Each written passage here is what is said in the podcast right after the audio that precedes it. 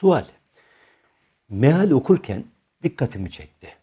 Allah kendisinden söz ederken hep biz diyor. Sanki bir topluluktan söz eder gibi. Niye öyle? Ben demesi gerekmez mi? Farkındayım. Damdan düşer gibi oldu fakat münasebetsizlik desem sen beni yargılamazsın. Bunu sormadan edemedim. Madem Allah bir, ben demesi gerekmez mi? Niye biz diyor. Bunun cevabını verirsen memnun olurum demiş. Yok yargılamam. Ne haddime. Hayır. Bazen ben de diyor. Bir defa bunu bil. Mesela şu ayette ey Musa haberin olsun benim. Ben senin Rabbinim buyuruyor. Fakat genellikle biz zamirini kullanıyor. Biz zamirini birden fazla Tanrı var diye anlamak kesinlikle yanlış. Yüzlerce ayet var tevhid hakikatini anlatan. Yani Rabbimizin bir ve tek olduğunu. Mesela İhlas suresinde de ki Allah ehaddir diyor. Ehad bir, tek, eşi, benzeri, dengi olmayan demek. Büyük alimler ben yerine biz demesinin sebeplerini araştırmış, bulgularını, tefsirlerine yazmışlar. Ben sadece bir yönünü söyleyeceğim.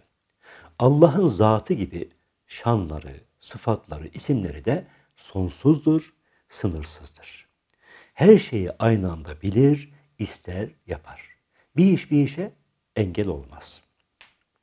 Bütün yaratıkların hallerini, fiillerini birden görür.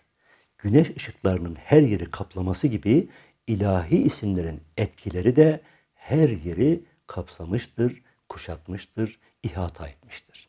İlahi isimler, sıfatlar, fiiller kapsayıcı, sınırsız ve sonsuzdur.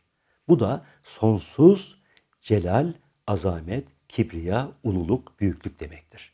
Biz zamiri işte bu azamete işaret ediyor.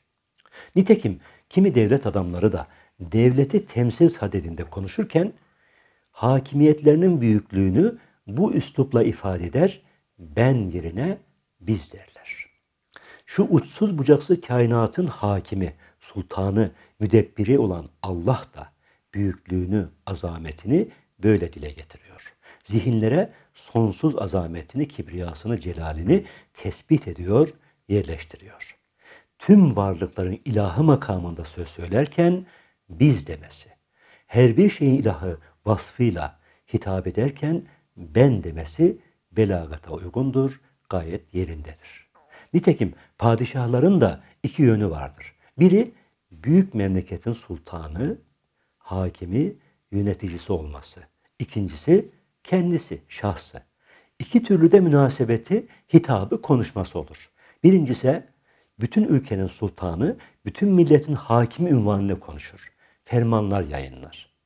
İkinci de ferdi bir işi için bir şahısla konuşur. Mesela emrinde çalışan bir memuruna özel bazı sözler söyler, emirler verebilir. Birinci de biz diyerek umum üzerindeki saltanatını nazara verir. İkincisinde ben diyerek kendisinin de bir fert olduğunu belli eder. İşte bu misallerle bak ayetlerdeki zamirlere. Kur'an Allah'ın tüm yaratılmışların ilahı namına umum insanlara gönderdiği bir fermanıdır. Bu nedenle kendinden söz ederken çoğu yerde bizdir azametini hissettirir. Nasıl bir zat size emrediyor, bilin, hissedin de ona göre davranın demek ister. Kur'an bir edebiyat mucizesidir. Her ifadesi gibi zamirleri yerinde, yerli yerinde kullanışı da harikadır, hikmetlidir. Kur'an bir edebiyat mucizesidir. Her ifadesi gibi, her cümlesi, her kelimesi gibi zamirleri yerli yerinde kullanışı da harikadır, hikmetlidir, mucizevidir.